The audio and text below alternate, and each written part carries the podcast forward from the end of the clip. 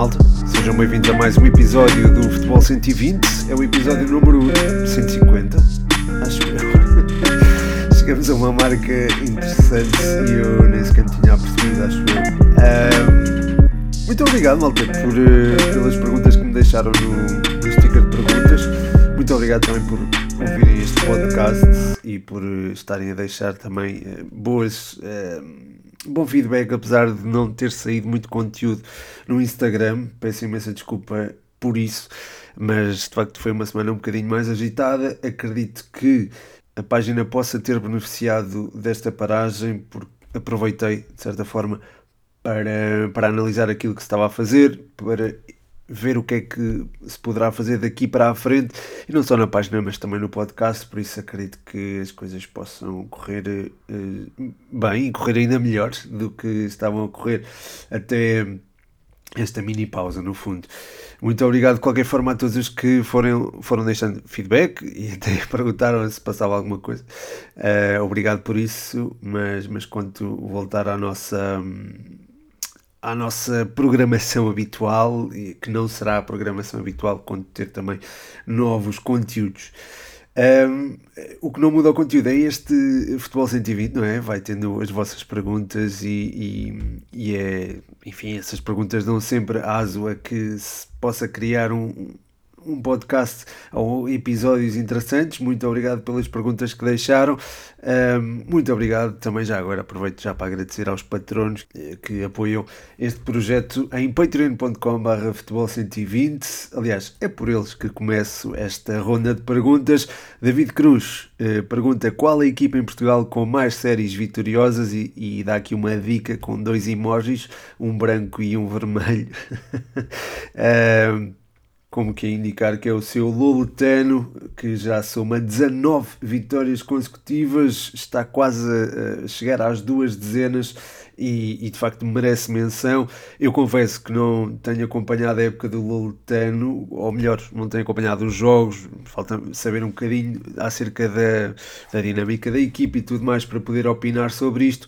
Aquilo que posso dizer é que é um, um trajeto impressionante e, e, está, está de parabéns o teu Lolitano David, é, de certa forma até dá sempre, dá sempre um gosto uh, de falar sobre as equipas uh, dos ouvintes e dos, das pessoas que têm apoiado o projeto desde o início, como é o caso de David. E pronto, aproveito para dar aqui os parabéns ao Lolitano. Uh, o David não esquece também o Aroca e pede aqui uma análise à excelente época do Aroca e o facto de ter poucos portugueses no 11 habitual. Muito obrigado, David, pela tua contribuição mais uma vez. Um forte, forte, forte, forte abraço. Um, quanto à, à, época do Aroca, tem sido de facto impressionante. Uh, confesso que não estava à espera de, de um campeonato tão conseguido da parte de, dos comandados por Irmando Evangelista é uma equipa que se tem apresentado uh, de forma mais do que competitiva, uh, aquilo que vimos nos últimos tempos, uh, com exceção aos jogos frente aos grandes, mostra, e mesmo esses jogos acho que também demonstraram uma equipa muitíssimo difícil de bater. Vimos, por exemplo, frente ao Braga, a forma como a complicação que foi derrotar o, o Aroca mesmo eh, começando a, a, vencer. Portanto, o Abel Ruiz marcou logo ali ao, ao minuto de jogo e, e, e o jogo tornou-se muito complicado para os bracarenses. Eh, só conseguiram cimentar ou consolidar a, a, o triunfo perto do, do final.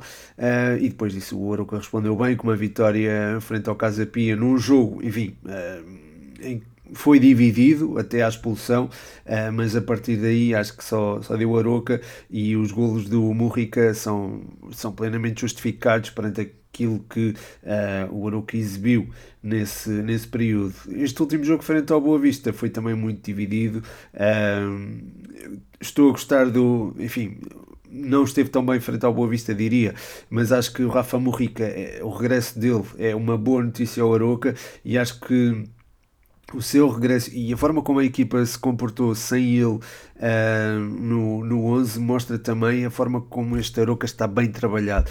Uh, acho que este, o meio-campo é, flui bastante bem, contribui para que a equipa pratique um futebol. Uh, organizado e, com, e contribui para que tenha esse critério. A nível defensivo, eu acho que o Ismael Assoro é, é fundamental, uh, tem sido, a meu ver, um dos elementos mais importantes da, da equipa. Depois uh, alia-se a esta capacidade de trabalho, uma criatividade e uma forma de explanar o jogo com qualidade técnica do, do Alan Ruiz, que está num momento de forma fantástica. Ele é um jogador é, fantástico, é, se calhar não é, acho que não não seria certo dizer que está num momento de forma fantástico, ou não seria preciso, mas sim dizer que ele é um ótimo jogador e que está a demonstrar toda a sua qualidade agora ao serviço do Aroca.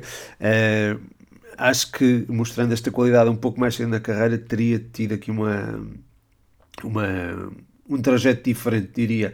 Um, depois, um, enfim, acho que estes dois são, são fundamentais. Depois a inclusão de David Simão, eventualmente, uh, é, é também interessante. Se não está David Simão, pode estar Oriol Busquet, pode estar Pedro Moreira. Eu acho que este meio campo do Moroca é, é, dos que mais me impressionam. E depois há ali um central que eu adoro, que é o João Basso, que tem estado também muito bem.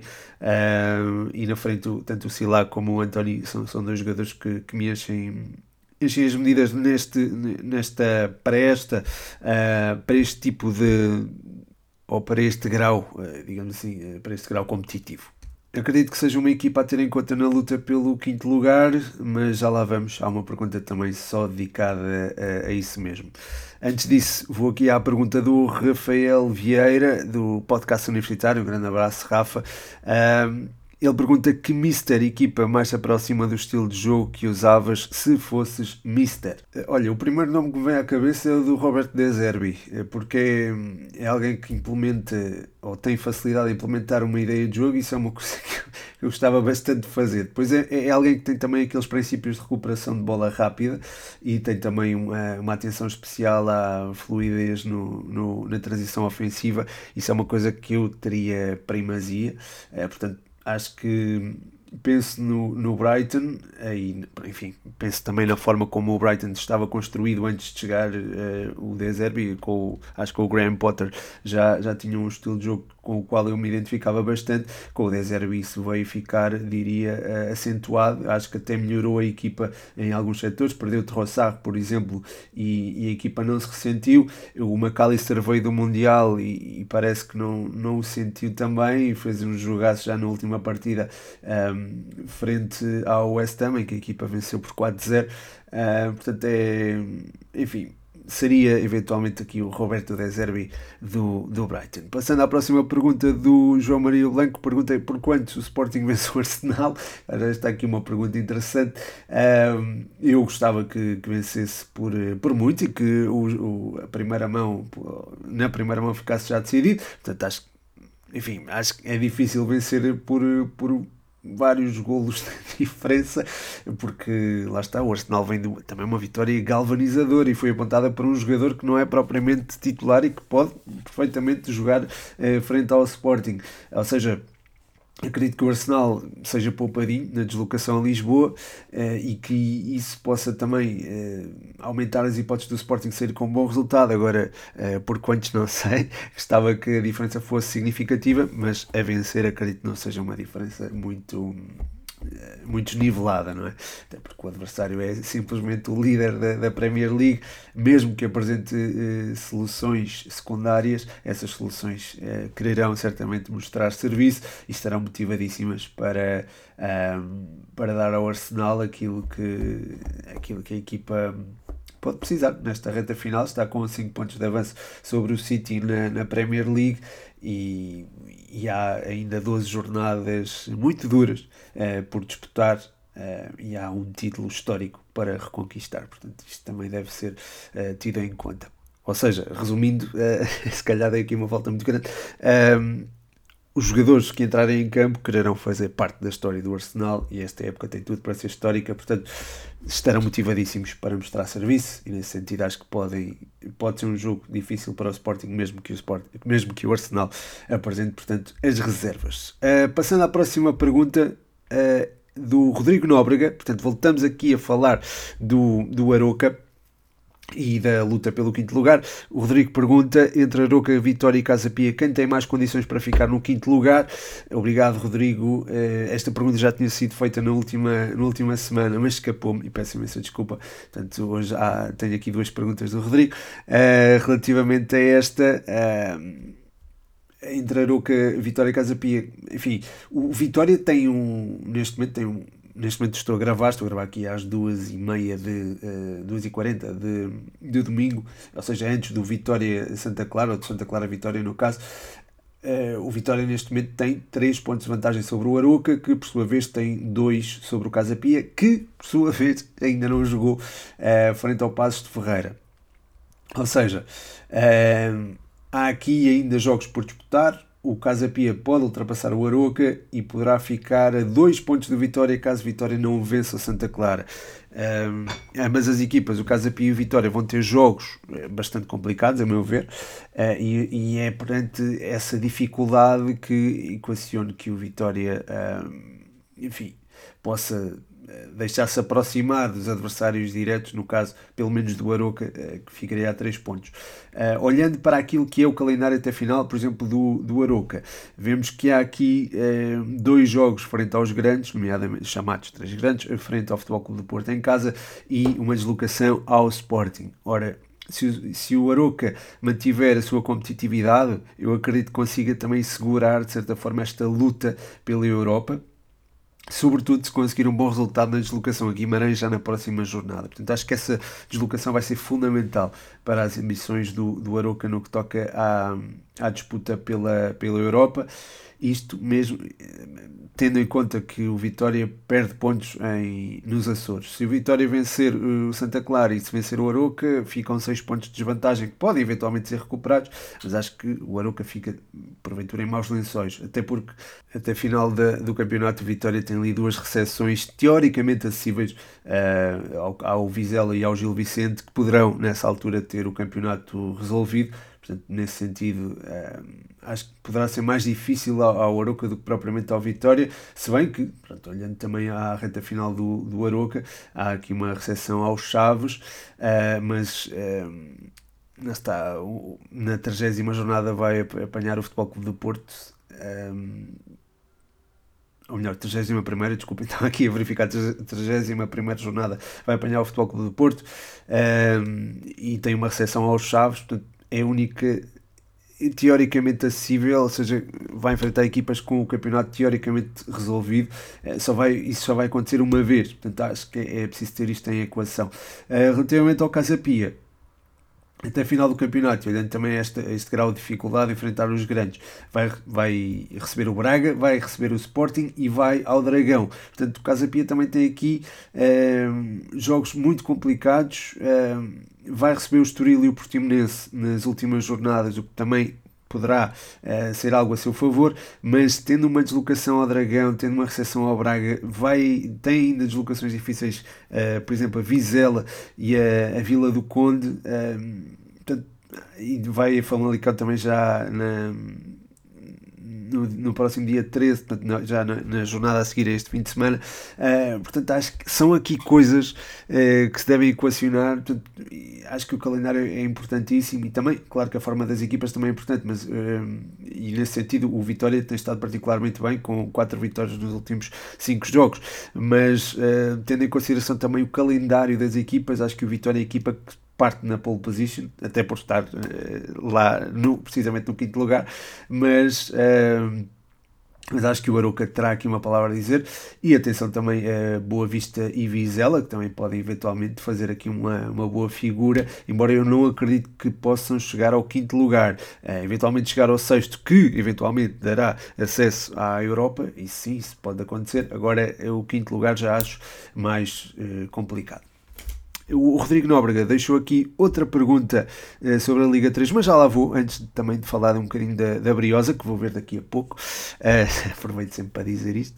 Uh, antes disso, olho aqui para outras lutas da Primeira Liga, nomeadamente a luta pela manutenção ou pelo, no caso, o playoff de manutenção. O Nobre Reina pergunta se o Passos conseguirá chegar pelo menos ao playoff de manutenção. Obrigado pela pergunta e um abraço. Uh, Acho que é possível, a distância de 4 pontos é perfeitamente uh, mitigável, se é que podemos chamar assim. Uh, o passo até final vai jogar com o Porto, Sporting e Braga, uh, mas Sporting e Porto vão a passos e o Braga enfim, vai, é, recebe o passos no último jogo de, do campeonato. Portanto, acho que pode haver também aqui uma hipótese do, do, dos pacientes ultrapassarem ou terem a tarefa mais facilitada, se é que se pode chamar eh, dessa, se pode chamar assim. Eh, além disso, vão receber o Santa Clara no seu reduto e vão ao Marítimo, portanto ainda vão jogar contra estas duas equipas. Portanto, acho que é, é possível. Faltam 12 jornadas, 36 pontos em disputa, é muita coisa, é muita fruta, não é? Uh, e, e, acho que, sobretudo, vencendo as partidas em casa, nomeadamente frente a Santa Clara, isso, essa, essa, esse jogo será fundamental. Uh, e depois, mais à frente, o jogo com o Famalicão, acho que há aqui condições para que o Passos possa ambicionar chegar ao lugar de playoff. para, para todos os efeitos, mais do que vencer o Casa Pia ou pontuar frente ao Casa Pia na próxima jornada, acho que o jogo mais importante na perspectiva do do, do Passos é mesmo é, vencer o, o, Santa Clara em casa. Portanto, tendo isto em conta, acredito que os pacientes possam chegar a esse, a esse lugar de playoff, ainda que tenham que ter pela frente um Marítimo que está galvanizado depois da vitória frente ao Santa Clara. Eh, de qualquer forma, eh, o Marítimo ainda vai receber o Benfica e vai a, Alvalade, portanto acho que são todas estas, estas questões são, devem ser consideradas, não é? é assim como o facto do, do Santa Clara ter de ir ao continente enfrentar o Sporting, o Futebol Clube do Porto e o Benfica até final da. e o Braga também, já agora, eh, até final da. Portanto, acho que quem tem a vida mais complicada eventualmente será o Santa Clara para chegar a este lugar de playoff. Uh, o que torna também uh, as coisas bastante possíveis para o Passo Ferreira. Acho que será, poderá eventualmente ser uma luta uh, a dois entre Passos e Marítimo, caso o, o Santa Clara quebre, como se pode uh, esperar, ou como teoricamente pode acontecer. nesse sentido, será fundamental o Passos vencer o Santa Clara em casa e depois acho que será uma questão também da, da sua própria competência nos jogos em casa e também naquilo que conseguir obter nas partidas fora de portas. Indo então agora para a Liga 3, Rodrigo Nóbrega pergunta uh, na Liga 3 qual a série com melhores equipas, a Norte ou a Sul? É uma pergunta complicada e, portanto, é uma pergunta interessante, mas eu diria que uh, a Zona Norte tem melhor, melhores equipas, porque a meu ver, está mais nivelada. Uh, há ali uh, várias equipas que podiam perfeitamente estar na zona de subida e não estão, como o São João de Ver, o, o próprio Canelas também, uh, o Varzim, que não está neste momento, mas pode estar se vencer o seu jogo diante precisamente do, do Canelas. se conseguir vencer, ultrapassa o Braga B, portanto fica em zona de, de subida. E depois há, há ali três equipas no topo da tabela, São Joan, a São Joanense, o Lanque Vila Verdense e o Felgueiros, que a meu ver têm ótimos projetos e acredito que possam subir. Uh, no que toca à Zona Sul, há também muita competência, mas por exemplo o Amora uh, não ambicionava uh, a subida no início da temporada, aliás o treinador João Pereira, andei com ele na escola já agora, é, disse isso mesmo numa entrevista ao jogo, que se calhar eh, as ambições eram outras e a equipa foi mostrando competência e galvanizou-se e conseguiu mesmo garantir a.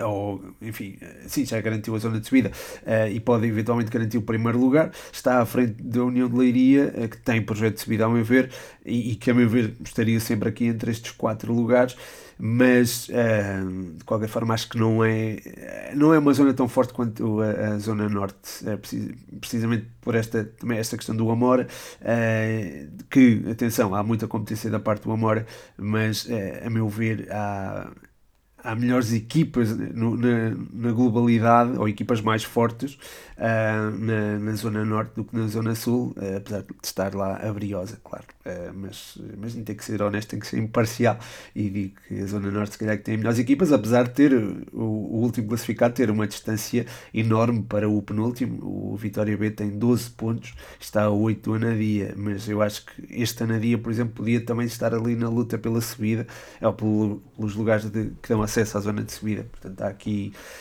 um, muita competitividade, apesar deste nível, lá está, do último para o penúltimo classificado. Ainda sobre a Liga 3, o Tomás Moutinho pergunta expectativa para a fase de manutenção da Briosa. Ora, aqui está uma pergunta que eu gosto de responder, já sabem, é, sobre a Briosa, gosto sempre. Acho que é importante vencermos hoje o Oliveira do Hospital. E já agora mando aqui um abraço ao mascote que pediu a análise ao jogo, mas eu vou, estou a gravar, só consigo mesmo gravar antes de, de do jogo. E não, não queria outra vez atrasar a entrega do podcast, a publicação do podcast. Portanto, eh, acho que será fundamental vencer o Oliveira do Hospital. Se o conseguirmos fazer, podemos chegar ali ao oitavo lugar e chegar no oitavo lugar é diferente de chegar no nono, porque o oitavo classificado irá depois disputar uh, a manutenção com. Uh, com uma vantagem pontual sobre o décimo e o décimo segundo, um, e o nono uh, irá ter desvantagem para o sétimo e o quinto. Ou seja, Vou, vou, tentar explicar isto melhor. Na zona de manutenção, eh, a zona de manutenção é disputada pelo quinto, sétimo, o nono e o décimo primeiro lugar, ou pelo eh, sexto, oitavo, décimo e décimo segundo. Cada classificado, cada equipa, eh, mediante a sua classificação, tem uma bonificação de pontos e eh, eh o oitavo e o nono têm a mesma bonificação de pontos, uh, quanto, ou melhor, o, perdão, o sétimo e oitavo têm a mesma bonificação de pontos do nono e do, do décimo, portanto é diferente o, o, terminar em oitavo, porque a académica teria sempre vantagem sobre o décimo classificado e o décimo segundo. Nesse sentido, acho que é importante vencer o Oliver do Hospital. Acho que a equipa já demonstrou muita competitividade, uh, mesmo sob o comando de Zenando. Eu sei que as coisas uh, não correram bem, por exemplo, frente ao Moncarapachense, sobretudo na segunda parte. Frente ao Vitória, acho que a equipa não foi assim tão incompetente, apesar de, das críticas que, que, houve, embora eu as compreenda. Uh, frente ao Alver, frente ao Alverca, a equipa podia ter estado um bocadinho melhor e acho que podia-se ter feito mais, sobretudo jogando com o Pereira de início, acho que poderia ter sido um bocadinho diferente, mas agora frente ao Oliver do Hospital e com o um novo treinador, acho que as coisas podem melhorar e é, ser um mote para uma. Uma, para o oitavo lugar, para conseguirmos o oitavo lugar e para uh, fazermos também uma, uma zona de, de manutenção uh, tranquila, uma fase de manutenção tranquila. A seguir, o Eduardo Andrade pede aqui um comentário ao futuro formato Champions e Mundial de Clubes. Ora, aqui está uma, uma pergunta também interessante. Obrigado, Eduardo. Um grande, grande abraço para ti. Um, sobre o formato uh, Mundial de Clubes, acho bastante interessante incluir uma, um leque variado de, de equipas. Eu acho que neste momento ninguém liga àquilo que é o Mundial de Clubes e acho que há eh, havendo este desinteresse, não, não beneficia nada a competição, tem de ser eh, reformulada. É certo que é justo ter o, o campeão eh, europeu lá presente e os campeões das várias confederações, mas acho que não, não puxa tanta a atenção do público e acho que deverá ser repensado. O mérito esportivo terá de ser tido em conta mas parece-me ótima a ideia de incluir várias equipas da, da zona europeia. Ah, creio que está pensado, eu não, não, não tenho as informações todas em minha posse, mas creio que são 12 em 24, portanto, metade de equipas eh, europeias, um pouco como acontece no, no Mundial de, de, de, seleções, que é bastante apelativo desde há muitos anos e acho que é um formato que deverá, a meu ver, ser replicado.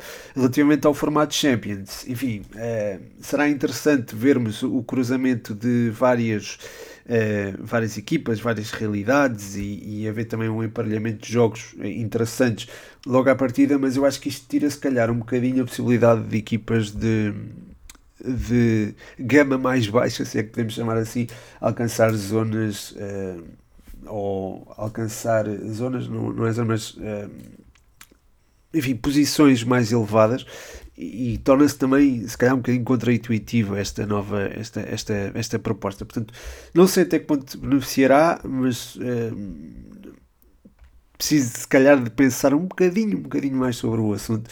É, de qualquer forma, deixaste aqui uma, uma questão bastante interessante. É, por fim, o Diogo Alex Martins pergunta se ainda será possível ver uh, Ricardo Horta no Benfica. Obrigado, Diogo, e um abraço para ti. De facto, eu acho que o Ricardo Horta continua a encaixar no Benfica. Passou um ano e acho que ele não ficou pior jogador, pelo contrário.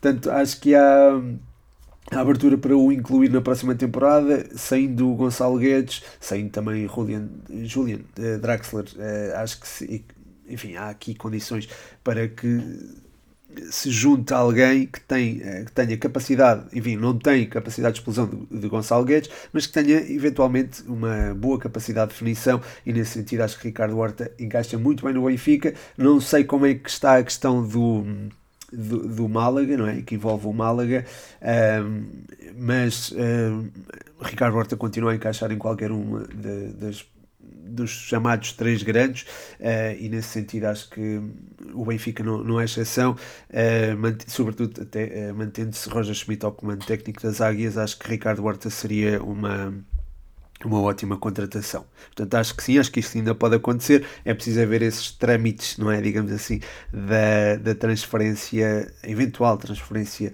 de Ricardo Horta para outro clube e que envolve não só o Braga, mas também, lá está, o Málaga. E pronto, malta, chega ao fim mais um episódio, espero que tenham gostado. Mando aqui um abraço muito, muito especial aos patronos que apoiam em patreon.com.br futebol120, em especial ao João Catalão, nosso sempre brioso. Vão deixando o vosso feedback, o vosso carinho, as vossas frustrações também, sejam à vontade. Muito obrigado por ouvirem, muito obrigado por uh, apoiarem o projeto. Mando-vos um grande abraço. O meu nome é Pedro Machado e este foi mais um episódio do Futebol 120.